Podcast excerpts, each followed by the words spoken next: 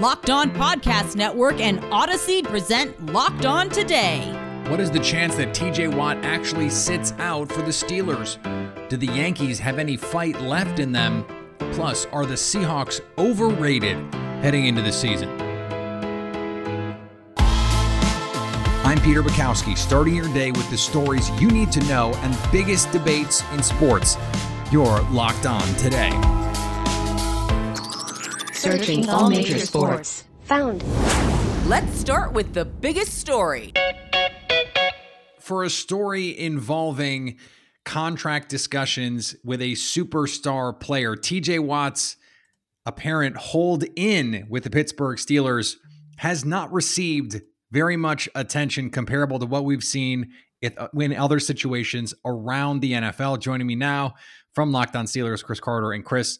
Mike Tomlin said this week that he's optimistic a deal can get done. He expects Watt to practice this week. What are the chances we don't actually see TJ Watt on the field this weekend for the Steelers? I'd give it a one out of three chance, which is more significant than I would okay. have said. That's a real a chance. Ago. Yeah, that's a real chance. But I will say this: that sixty-six percent is pretty strong. Um, and I might even lower it to a twenty-five percent chance. But the way I see this is a lot of people are making this out to be really huge when I don't think it's not as big because everyone's talking when you're talking about a hold in. TJ Watt has literally been there for every single practice. He's there on the sidelines. He, he when they do their individual warmups, you can see him working with the team. And as soon as individuals shut down and they go to 11 on 11, that's when he stays off the field. But the Steelers, they're not. It's not like like he's palling around with the team. They're joking around. Um, you know, like like they're like he's still friends with everybody. This isn't like Le'Veon Bell when he wasn't showing up to training camp and everyone was wondering when is he going to show. And then when he didn't show, there was like you know there there was obviously a sour taste left in the mouths of several teammates who he had told that he was going to show up. Um, it, it's just it's not the same as your traditional hold out because he's again he's showing up. Um, but you know, Mike Tomlin saying they expect him to be there. I, I get the impression the Steelers aren't going to let this go away. I, I honestly think the biggest thing here, Peter, is that TJ Watt's agents and their team and his team there, they see they see that the salary cap is about to boom and they're pitching to the Steelers the market is about to change so you have to change with the mm-hmm. market and the Steelers are we don't pay a whole bunch of guaranteed money outside outside of paying a quarterback and that's just how they've operated for so long so TJ Watt pushing against that norm we'll see who wins in the end. But several uh, several people that have their you know, a lot of insight on the Steelers, including myself, we a lot of us feel that it's going that there's going to be even if a deal isn't struck, he will play against Buffalo, and then if necessary, they'll agree to something after that game. Yeah, and and the Steelers are one of a handful of teams, uh, the Green Bay Packers included, who have a very rigid uh, contract structure. And it was reported that that a similar issue was keeping the Packers and Davante Adams from reaching a deal. How much do you think Pittsburgh is going to have to budge on stuff like this? Because we're seeing even running backs getting guaranteed money beyond the signing bonus, beyond year one. And if you're a team like the Steelers or a team like the Packers, I mean, you have to change with the times or get left behind.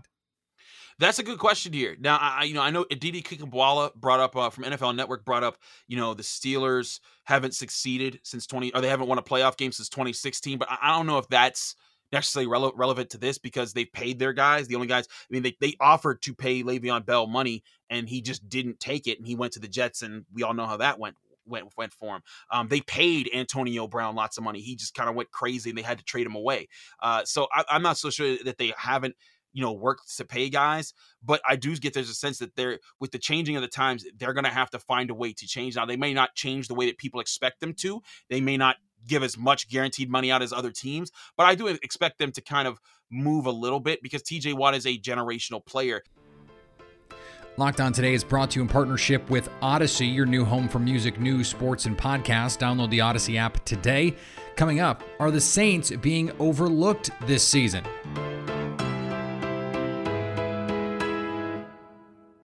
Now, here's what you need to be locked on today. It was a comeback, it was a statement, and it happened to the team everyone loves to hate. But if you're going to come at the king, you best not miss.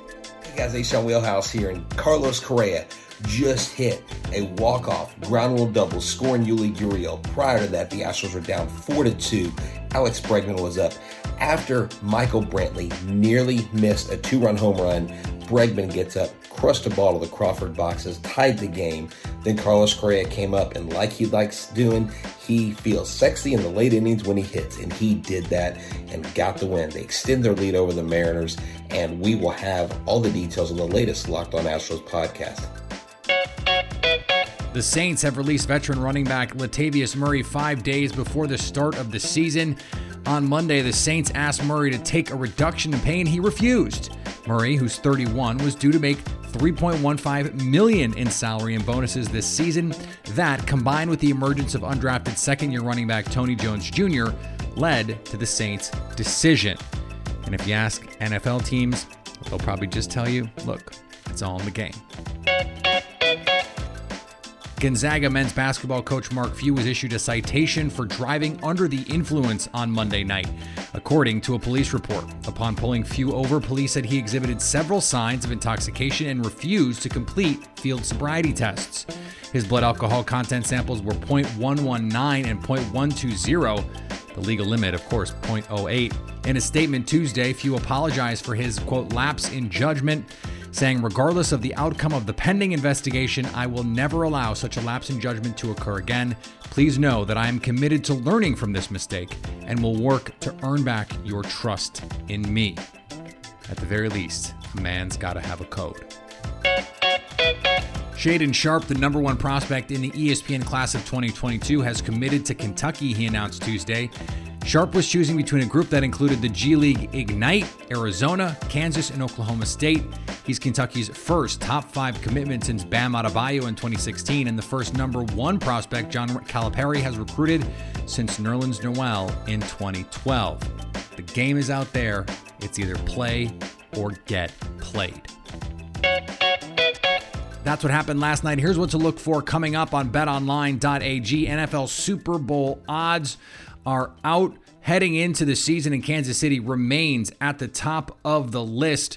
They are plus 525 to host the Lombardi Trophy. Tampa Bay comes in at 6 to 1. Buffalo and Green Bay in at 11 to 1. Cleveland checks in at 14 to 1 while Baltimore and the Rams along with San Francisco come in at 16 to 1. For all your MLB, NFL, college football, and soccer lines, betonline.ag has you covered. Sign up today for a free account at betonline.ag and use the promo code locked on for a 100% welcome bonus. And remember, money ain't got no owners, only spenders. It is a monster couple games in the AL East with the Blue Jays and Yankees squaring off, and the Rays and the Red Sox taking on one another in a fight for playoff positioning as we close in on the end of the season. The Blue Jays took down the Yankees 5 to 1. The good news for the Yanks is they are still a half game ahead of Boston who fell to Tampa 12 to 7. Joining me now from Locked On Yankees, Stacey Gotsulias and Stacey. The Yanks are now 2 and 8 in their last 10 they are they are they are leaking water right now, and and I saw more than one uh, boat sinking GIF on Twitter. What is the problem right now with New York? They can't hit, they can't pitch, and they can't play defense. But other and, than that, but other than that, everything's fine. you can't win games when you can't hit pitch or play defense. I mean, that's just how baseball works.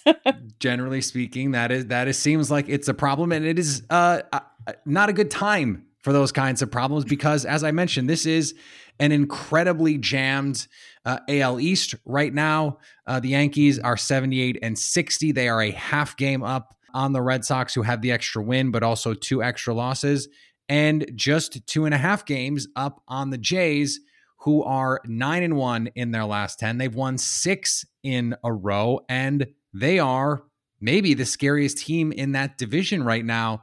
So, uh, other than do all of those things, I mean, is there something uh, specific you can point to and say, okay, if they're going to unlock this right now for the Yanks, what do, what do they need to jumpstart themselves as they go down the stretch here?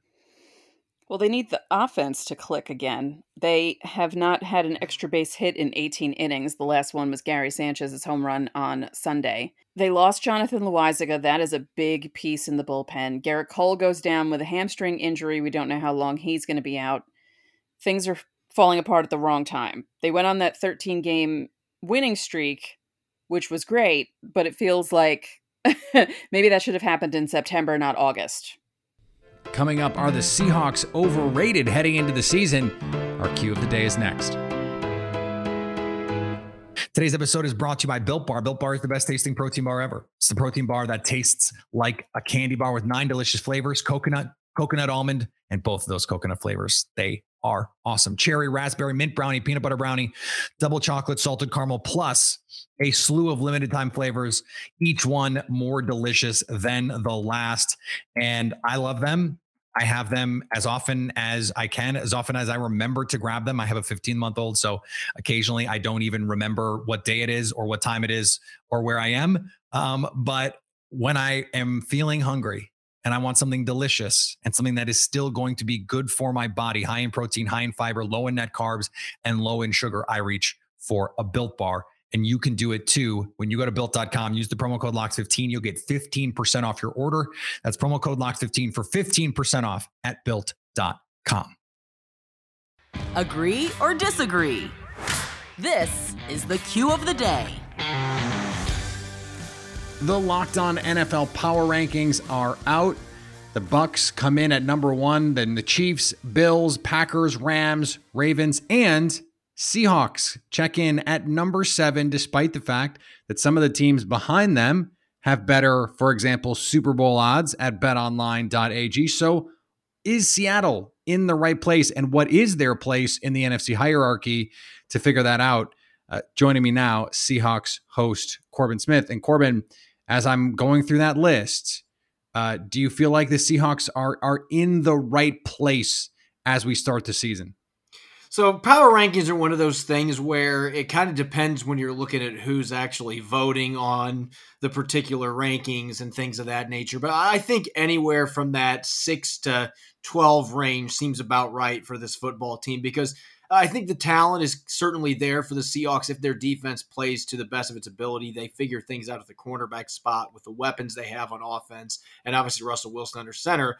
This is a team, if everything goes right, that I believe could be in the mix to make it back to the Super Bowl this year. On the flip side, there are enough question marks. As I mentioned, the cornerback position, the offensive line still has some question marks, particularly center, with Kyle Fuller expected to be their week one starter with those kind of holes on the roster, that could mean in a division like the NFC West, which I believe is the best in football, that could be make it this is a team that wins nine or ten games and might not even make the playoffs just because of the depth in the division. And so for that reason, I could see anywhere from that six to twelve range. I don't see them being below that though, because of Russell Wilson being one of the best quarterbacks in football. To me, that's the big equalizer here.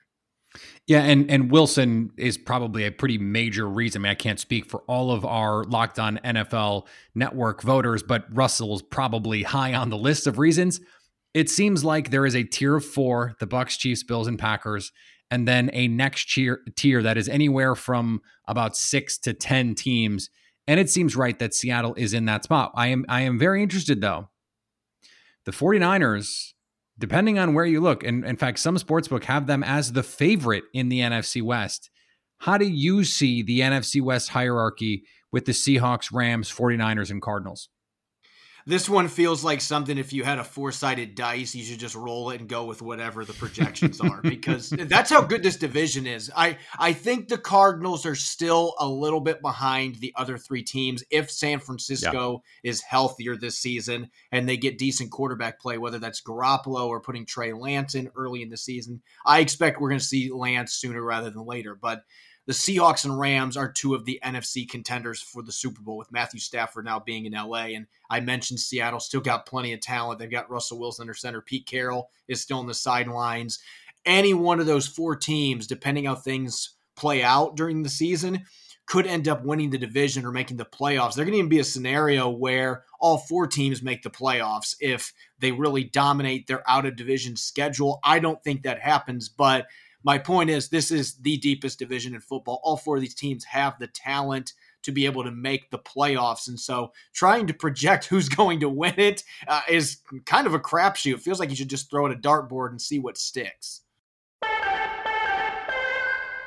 And finally, former President Donald Trump has signed a contract to provide commentary on a gamecast of Saturday's boxing event headlined by Evander Holyfield versus Vitor Belfort. His son, Donald Trump Jr., will join him at the Hard Rock Hotel and Casino in Hollywood, Florida. Jim Lampley, the longtime blow by blow man for HBO, will call the main telecast alongside former champion Shawn Porter. Viewers will have the option to purchase either the main telecast or the Trump Gamecast for $49.49.